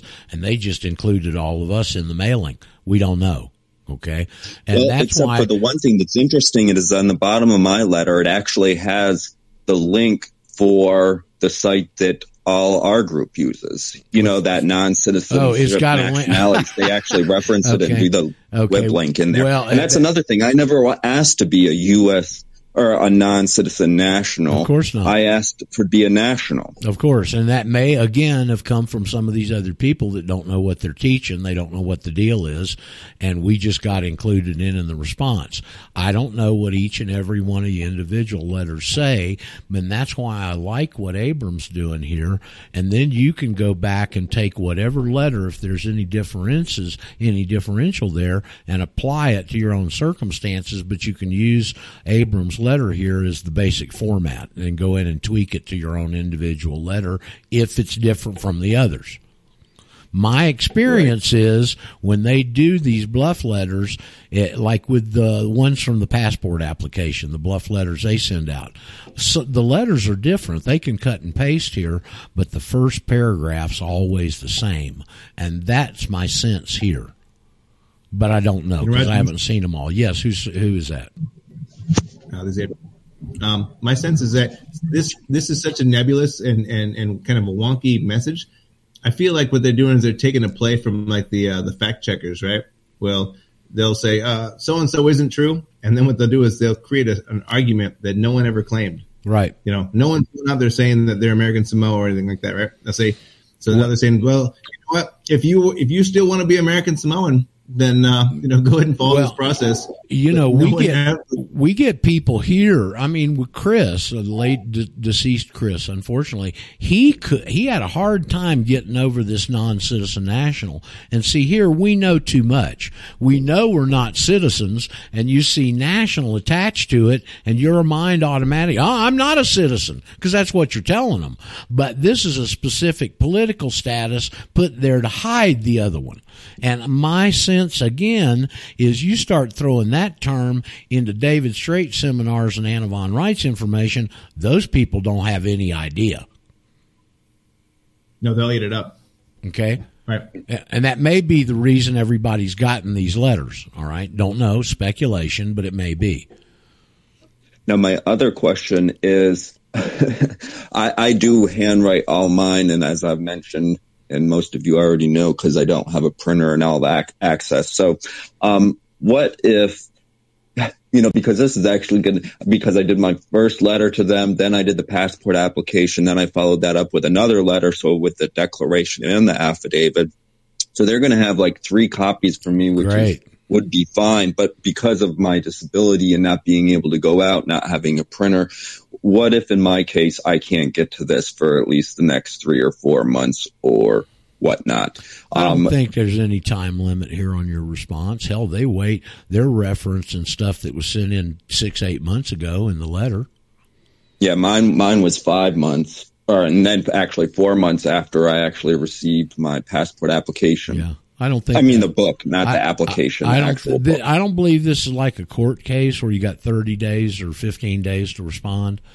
This is pretty open ended. All right, but I think you, you do want to send them something because it automatically goes. They have to put it in your administrative file, and it's just another layer of protection for you when that's done. Hey, Roger, Yes. um, uh, this is Princess again. Um, I got a similar letter. It was a little different, um, but it did have a 90 day. Uh, respond Time time, in it. Okay, well, if it's got a ninety, if it's got a time frame in there, usually you you want to respond within ninety days. Okay, uh, just to keep our side clear. So I suggest that you do that, but ninety days is a long time too. Okay. So if it's got that kind of a stipulation in there, adhere to whatever they're saying, and get it postmarked before that date, or No, on or on that date. See, if you get it in Yeah, the post office on the ninetieth day, it's still acceptable. yeah, and I used the firm book also. So Okay, good. Because I, I had some other several deaths and some things that kind of put me behind, even though it was 90 days. So Right. I did put use the book and got it uh, postmarked the day that 90th day. Okay, good job. So who else has got something to bring to this discussion? Uh, you know, Roger, uh, I, All I right, want to. Uh, Wahib. All right, let's let's go to Wahib. He got in there first. Wahib, what's the deal? Uh, yeah, I'm, I'm just, I want to make a point. You notice that none of these people will, will dispute the points. No, of course not. Like they Herschel can't. Walker, the Herschel Walker, uh, West, I mean Kanye West, they won't challenge challenge them on their point. They'll only talk about oh he he talks with a stutter, he's left-handed, Right. he's hunchback. Right. They never Of chal- cour- they well, of never. course they I want to hear them argue. Well, they're not gonna. Okay. That this is their MO. Those are ad hominem attacks, abuses, uh, logical fallacies. That's correct. They're they're attacking the person and not the object. Okay, not the subject. And notice last night, and I was so glad it came to me in the middle of that interview, the Voltaire quote. You know, to look who rules over, to know who rules over you, look to who you cannot criticize. It hit John B. pretty hard. I thought. Yeah, you know. This, Hey you Roger, know, um, one one quick question on Abe's letter because I got knocked out and when I came back in I was muted, so I I don't know if I was heard or not. But uh, he mentions a verbal contract. I would think that it should state, you know, any type of contract, verbal or written. Well, the the That might be contract, the contract, the contract that you entered into is when you answered those two questions, yes, and signed something, and gave them your agreement. Right, so it's not verbal. So I just didn't know if that was a legal well, that's why we're sticky that- point well, or not. That's why we're going to tweak it. You know. It's not Understood. I just oh. chiming in. That's Oh. Yeah, all. I I, ca- I think you caught did an that. excellent job. I caught that too. Excellent. Ian. All right. The oath but- of fealty, though. So I want I want to uh, I want to point out something about in Black Law's fourth edition. It states corporations or persons as that word is used in, in the first clause. Fourteenth Amendment. Yep. Yep. So that's something you could stick in the letter too if you get one. Yep. That is in Black's Law Dictionary. I don't know if it's in the newer editions, but it's in the old one. This term has specific uh, uh, something because it references the first clause of the Fourteenth Amendment. That's right in Black's Law Dictionary. Roger? Yes. Do you think that they're actually still that this well, I guess that this is still in our administrative file. They are not actually pulling that out or if we use the passport or card or book, would it still be tied to our change of status Of or are they actually untying this change change of Uh, status in their electronic records? I, I they should if they're doing things like that passport office that called Dave in Orlando said we're it, it, they're getting so many of these that they're having to go in and have special classes for the for the employees so that they can process these correctly. Okay. Well, hopefully it's not this Kelly woman that's sending all these letters out, and that's their form of correctly to Well, get us no, all. No, I, I, I my feeling has always been that they do stuff correctly internally. Okay. Okay, I just I was just wondering what was you know because we've all you've always stated that it's important that it's what's on file, but now I'm wondering if they're actually not even accepting what where they're just first of all that might be just a complete buff like what you're saying. The second is is they might not even be putting the letter in, or even they might be putting the letter in, but then they just disconnect I, the I, I you know, this all record from the speculation. I got State. no idea. Okay. That's why people go back and FOIA their administrative file to see if these documents are in there. You see, that's what counts. It doesn't matter what the passport says. It counts on what's in the possession of the secretary. That comes from that 1835 court case. If of a high, if of a, if of well, how does it say? If it's a of, of legal uh, evidence. This is a higher and better evidence, uh, and it goes into any court and it bypasses the rules of evidence because it's in possession of the secretary. Right. That's what I was thinking. That was what popped into my mind when I was thinking in the middle of the night of responses to them of putting that in. Well, you know, y'all are. You know, it doesn't matter what you say. This was already submitted, so you can't say that it's not going to be attached to the passport or documents I- can't be attached because it's already filed with That- SS and uh, then give them that law. Dear, what's her name? I'm not. I have not asked you to attach any any documents to an already processed passport. We attached our documents with the passport per, per your instructions in the warning box as also evidenced by one of the check marks under the oath. I have read and understood the warning box on page so and so of the instructions. That's their Exactly. language, I was not thinking mine. that the whole thing is just the whole thing is just ludicrous. Oh, I guess you didn't attach uh, our well, birth see, certificate. I guess you didn't attach our pictures either. Well, the the deeper we get into this, the more I sense that this is some David Schrader, Anna von Reitz students that have generated this. Our people do things correctly, or at least I bend over backwards to try and help you get it done correctly. Okay, so their argument is frivolous on several, and you might want to use that word, Abe, in, in their frivolous, your frivolous position, something like that. Let's throw that back at them. Okay because our people attach this per your instructions in the passport application, a public information gathering request requiring an OMB number to to fit constitutionality, and we follow your instructions. We're not asking you to do something after the fact. No. Hey, um, Roger. Ro- Roger, Well, now hold like, on. I'd like to keep it. I'd like to keep it polite, just in, in not you know, know. frivolous is is great, but but to the extent that a judge could read this and not be offended or not feel like you were Right. being hostile or adversarial, Right. You know that that that I works in our favor. You know, we, we want to come off as like, hey, you know, Firewall, yep. the high road. Well, I agree, and I agree. And honey draws more fi- flies than vinegar. Right. So fire hose of honey. That's right. That's a Whatever. great. That's a great mental image, isn't it? right. Overwhelm them, right? With with love. Here's some more love. Nothing but love for you guys, you know. And, Hey. and then and because what can they do? You know, that's the opposite of what they're serving. So Hey, and you could put at the bottom, have you ever considered divorcing yourself from the devil and, and being a Christian? That's what we're doing. We're sharing the Oy love. vey, oy vey. love, you know, you can- Roger. We'll we'll take it. Okay, Ken's got something to add. Ken?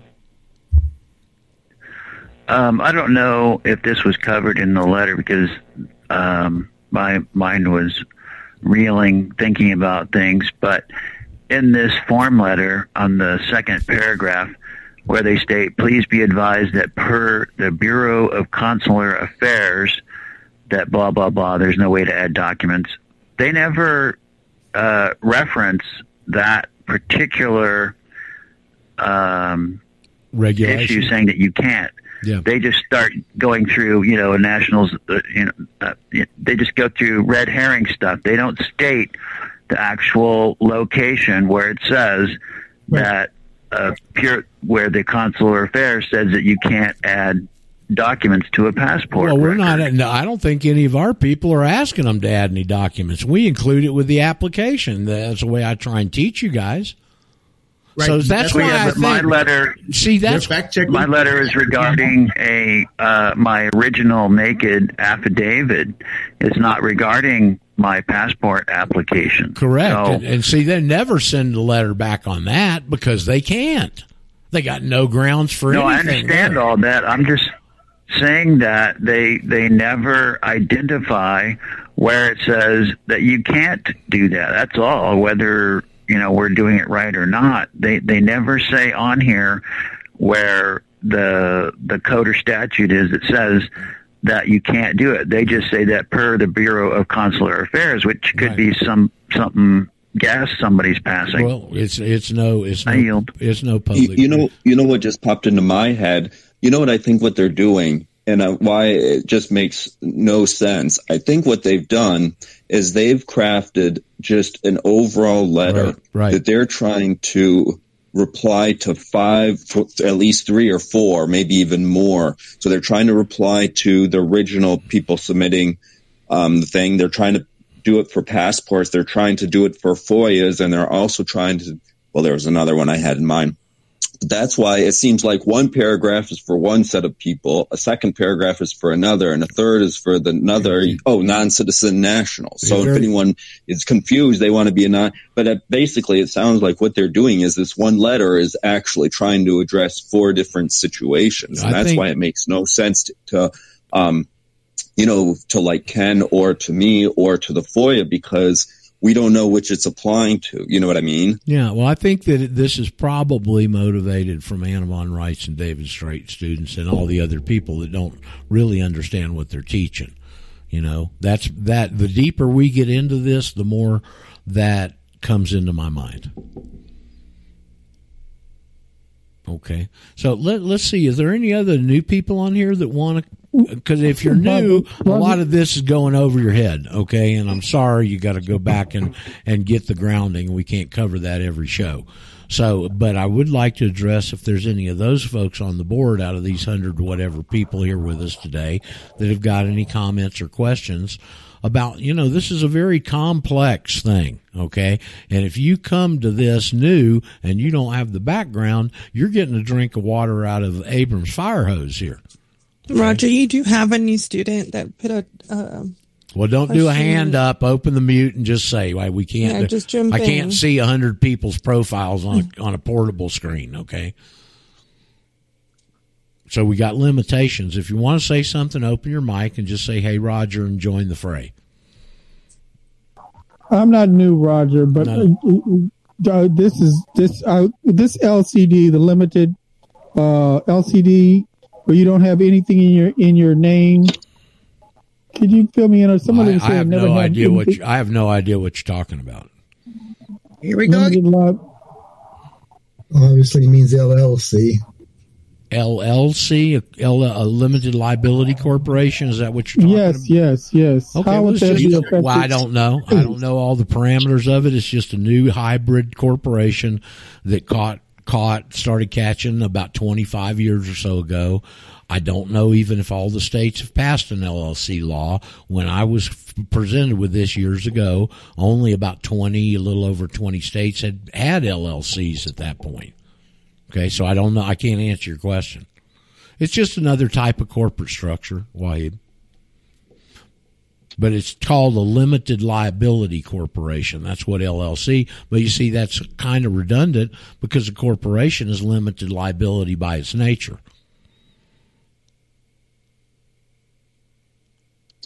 Correct, and you don't use your name, your own name. You you use the name of whatever. Well, if you're doing business in an LLC, it doesn't pertain to you. It pertains to a corporation. You're not a corporation. You're an individual. It's just an entity that people do business in because corporations are there for limited liability.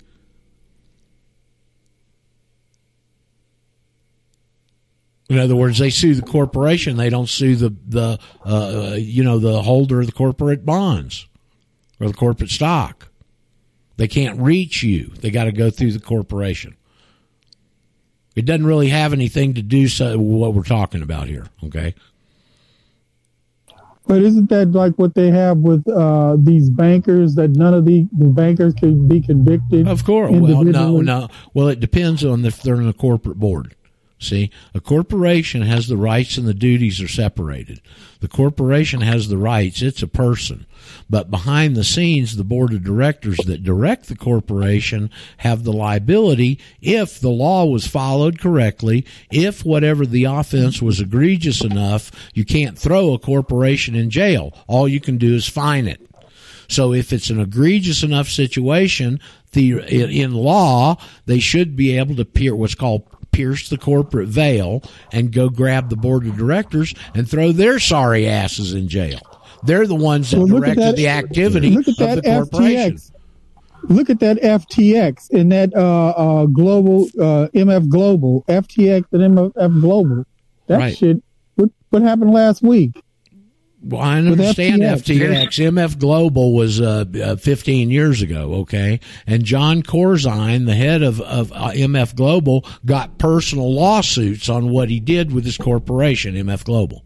Commingled funds. Let's hear from the new student. Yeah, I'd love to. I'm to. sorry for interrupting. Well, let's thanks. go. Let's. Wahib, you get us off. new You, you get us off on these rabbit trails, okay? Uh, it's an LLC, limited liability corporation. It's just another form of the corporate structure. I can't give you the details. Go do the research, okay? So, is there who who is a new student that's got any kind of comment or question here? We, this program's really for you. Roger. Yes. Hey, uh, this is Sean again. I had a quick question uh, listening to this. Uh, so the black nobility initiated the Civil War to get their enactments of the 13th and 14th Amendment in to imprison us. Now it seems like they're starting a new war, a global war no, with this great. Well, hold on, hold on, another hold on, Sean. We got two it, but I can't conversations going that. on. Could some I can put a keeper on it, but it won't look like could that. you could, put, could you put Okay. please hit your mute on on the side conversation? Thank you. Go ahead, Sean. Okay, so the black nobility initiated the Civil War. They got the 13th and 14th Amendments in to begin, you know, the voluntary servitude. And as we see now, there's a global crisis ensuing. There's a global war on the brink. And have we thought about whether or not they're actually trying to establish an entirely new system where open tyranny becomes the norm? Well, that's exactly what we're going to they're- do to defend ourselves then? That's exactly what they're trying to do, and this is why this threatens them because they can't do anything about this, and it takes us out of their jurisdiction. Correct. Now, what? How do we? Uh, the thing that makes me nervous is if this war breaks out and then the Great Reset, this Antichrist system gets established. Where does that leave us? Well, it leaves you that now you're they have no jurisdiction over, and we all know what the rules of the game are at that point, don't we? Well, that's true. I mean, I if guess they uh, don't get ready. recognize this, you better go have your ammo box there because you're going to have to fight.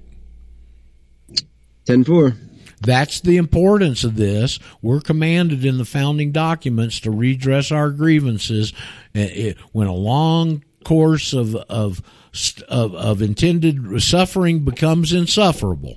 Okay, we're not at the point where suffering becomes insufferable, but we're damn close. Okay? When they don't recognize this, we all know what time it is. That's the importance of what we're doing. We're addressing our grievances, we're correcting fraudulent wrongs, and we're challenging them. When you file that paperwork, what you're in essence doing is you're speaking truth to power.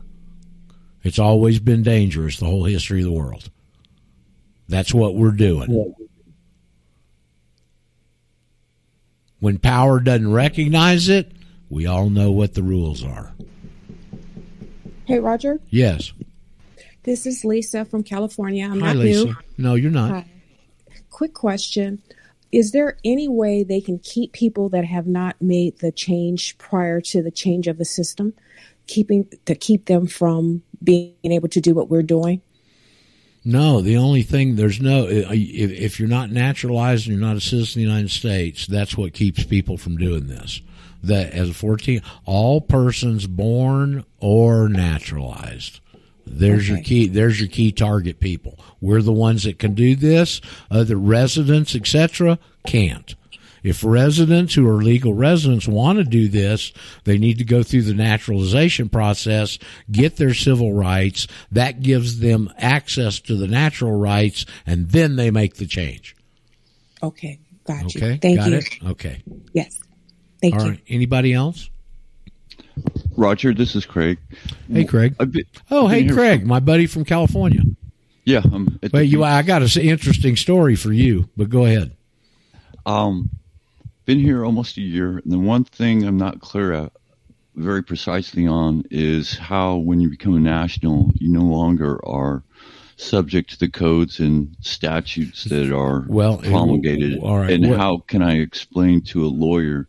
So, uh, Okay, it's very easy. It's very easy. What you release yourself from is not the statutes, but the regulations. They're different. Remember, there's three sets of law books: organic state statutes at large, the United States Code. There's your statutes, and how they interpret them in the regulatory administrative state, where they can reinterpret them and put them out as regulations. That's now called public policy. It's public policy because it's man made laws, the regulatory process from unelected bureaucrats that you have to adhere to. Okay. All of those are only for citizens of the United States and residents. And in fact, in citizens of the United States and that jurisdictional thing in the administrative state, there's only one title that even mentions citizens of the United States, and that's Title 26, IRS. All the other 49 Code of Federal Regulations, they've got their jurisdictional statement on the first page too, and their jurisdiction is residence. Now, do you understand why they're doing that, Craig? Because then they throw the net over everybody because now uh, they everybody that's a citizen of the United States has been asked the question, "Are you a resident?"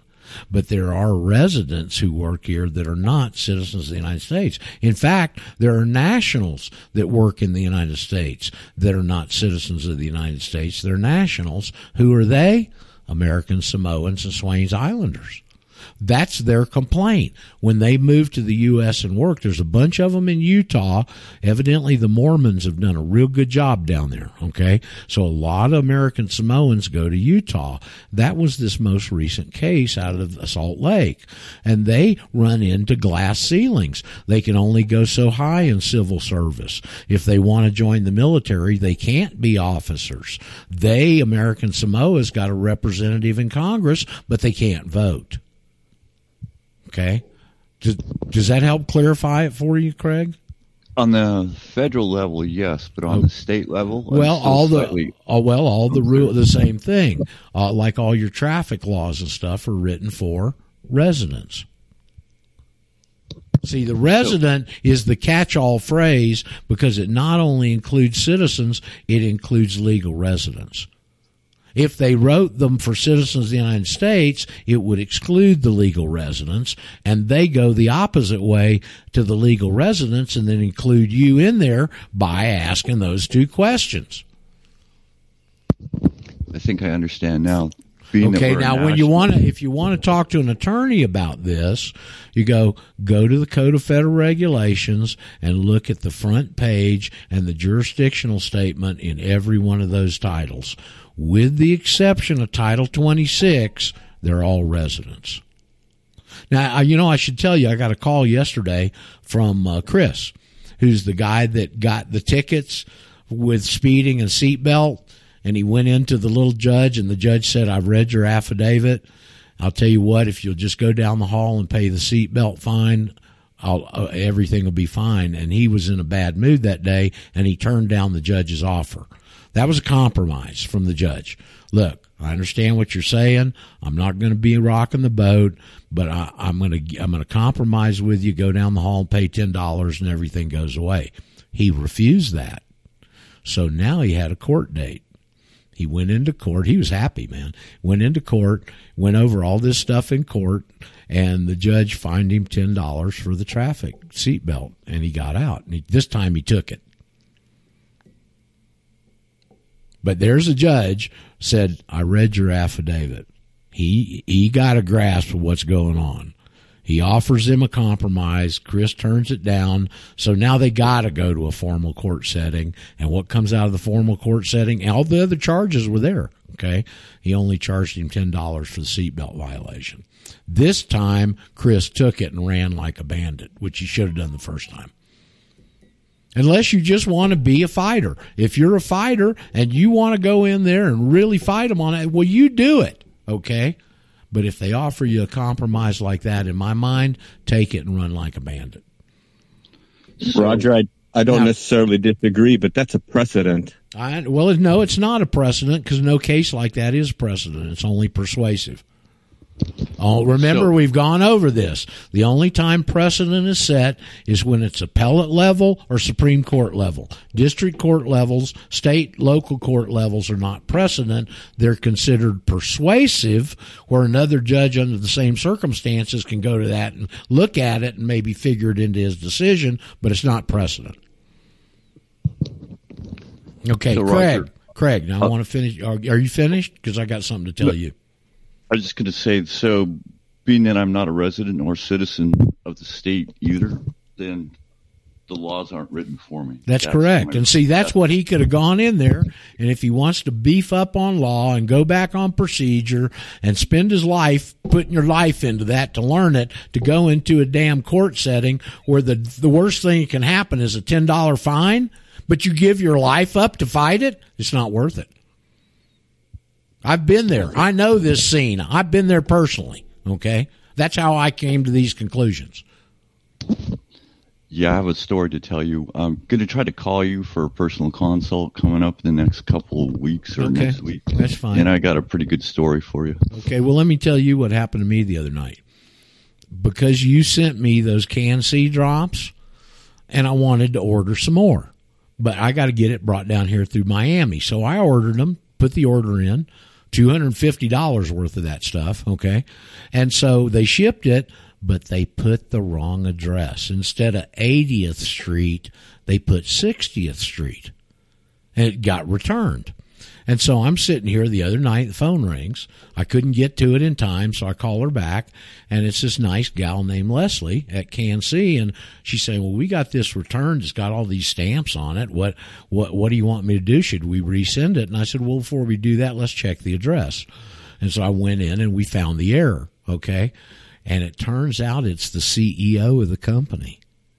Leslie. And she's going, Well, I got a bunch of employees out and I'm having to do this stuff. So I get in a conversation with her about this political stuff and she's all over it. And she starts going, Well, that's what the birth certificate does. And I said, No, that's what the birth certificate represents. And so we talked for a little bit and, and she said, Well, I'll probably be listening tomorrow. but it was really cute and funny. And here I am talking with the CEO, and I said, one of my listeners sent me your product, and that's why I'm reordering. But I, thought you'd appreciate that. No, and I hope those drops work for you because, like I said, they work really well for me. Yeah, well, I'm willing to try anything and throw you know everything but the kitchen sink at this. I felt like I got some uh, good out of that. I told her, you know, there's two different sets of pills, and when you, I didn't get any instructions, and the things that are on there are too small for me to read. So I was taking both sets of pills in the daytime, and one of them is to help you sleep. And while I was going through that, I'd go, damn, I can't understand why I'm so tired. I was taking the sleep drops in the day, in the daytime. So this time I'll get it right though, Craig. I only took the eye drops. I didn't take the pills because I take a vitamin, and one of the pills seemed to. I didn't feel good taking it, so I just continued with the drops Yeah. for about a, a So- year. Let's just plug this for the rest of the audience because Leslie's a nice gal and these seem to be fine products. If you're having any eye challenges, the website is can, C-A-N hyphen the letter C dot com. And they've got a sequence of eye drops. You use it tw- you do put them in, you wait 10 minutes and put them in again, and you do that twice a day and take these pills they suggest. And Craig's had phenomenal success with it. That's why I'm kind of high on it, really, Craig. So thank you. Thank you very No, I- much. you let me know Uh, when you want to do that. Do they dilate your eyes at all? Do you need to wear No. shades or anything after? No, not to my knowledge, Ken. I never experienced that. And it's just eye, it's a bunch of eye vitamins in liquid form, evidently. Sometimes it stings just a little bit. It's like when you jump into the maybe ocean, Right. And you're not used to the salt. It kind of it's really light sting, but it's Right. I, I'm used to that. Yeah, but you know, it, it- you had tremendous success. You told me it stopped you from wearing glasses, so that right there is uh, quite a testimonial. Yeah. Okay. Hey, Roger. Yes. Great. Who we got there? We got a couple of minutes left. We just get something important in here. Hey, Roger. This is Carl in uh, Oklahoma. Hi, Carl. You new? I don't think we've spoken before, have we? We have briefly. Okay. Um, I've got my affidavit filed and uh, I have my passport application in. Good. But uh, I've been looking at tax information and I found publication 519, Oh, which is for. Yeah. Well, you know they have a definition for U.S. nationals. I do. I know that very well. Okay. I know what it is. A national owes total allegiance to the U.S. Yes. You know what Um, they're doing. no, you understand? You understand what they're doing, right? Uh, oh yeah, and and it's uh, uh, an interesting definition here. It's not that long. Uh, an individual who, although not a U.S. citizen, owes his or her allegiance to the United States is considered a U.S. national. Also, U.S. nationals include American Samoans and North Mariana Islanders who choose to become U.S. nationals instead of U.S. citizens. They can't be U.S. But that's all throughout that. They can't be U.S. citizens. They only get one half of it at birth. They've got to naturalize to get that. So the, remember, IRS is not an official government agency, and they can put that kind of crap in their publications because they don't have to get OMB numbers. It's not a public information gathering request. What that should read is a non-citizen national owes total allegiance to the U.S and it says it right above that a national owes total allegiance to a small s state. You can't owe allegiance to a small s state and the u.s federal government at the same time. It's either one or the other. Roger, I Um, saw something similar.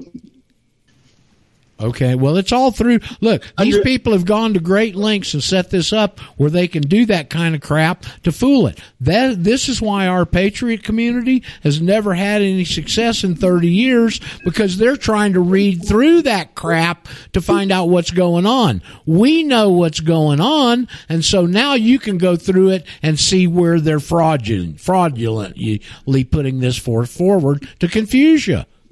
These are the links they've gone through to hide this, folks. Yeah, when looking through the codes, the United States codes, I saw a quotations uh, national of the United States, and they owe to- total allegiance to the United States. That's and then they had the term national, which is, owes permanent allegiance to a small S state. Correct. And there's the difference. Okay, but they take and mix and match that non-citizen. They, you know, they should say in the passport oath, I'm a citizen of the United States or a national or a non-citizen national. They should include all three of them there. They're hiding this. This is how scared of this and how important it is to them that they've gone to these lengths to hide this. But wait a minute, doesn't that change our affidavit then? If we're saying U.S. national, couldn't they uh, hijack that? No, no, because And it's specific. Instead of us just saying national. No. Well, uh, no, I don't think so, Kim. They know what it is in an affidavit. They don't. They're not rebutting any of the affidavits, are they? No. Okay. So the whistler's on in the background, Roger, folks. I- you can't Roger, hear that. I Yeah. wanted to ask. Roger, I wanted to ask a question. Can we just stick that in the response saying that um, we don't accept or that they should write their own affidavit to our affidavit? And You could put that in there. If any of these facts are not true and correct, please rebut with an affidavit rebutting those facts and be sure and sign it under penalty of perjury, okay? yeah, that's what I was thinking because they won't. all this letter that we've been getting, they could just write whatever and they're not actually committing themselves um, in affidavit form or that they, or, you know, the, things, you know what I'm That's saying. right. You could say at the end, if any of these facts are not correct, please rebut my affidavit with one rebutting the facts that are incorrect. And by the way, be sure and sign it under penalty of perjury. Okay. We've never gotten one of these folks. What about um including the fee schedule, Roger? I, I wouldn't do. I, I wouldn't do that. But if you want to, go ahead. You know, the problem you got Why, why is wouldn't you do that? I wouldn't do it personally because because I I just wouldn't. Okay. Because I don't think it's enforceable, Nadine. It's just another scare tactic from our side. We don't need scare tactics. Okay. We got them by the short hairs. Okay. Yes, sir. Mm-hmm. All right.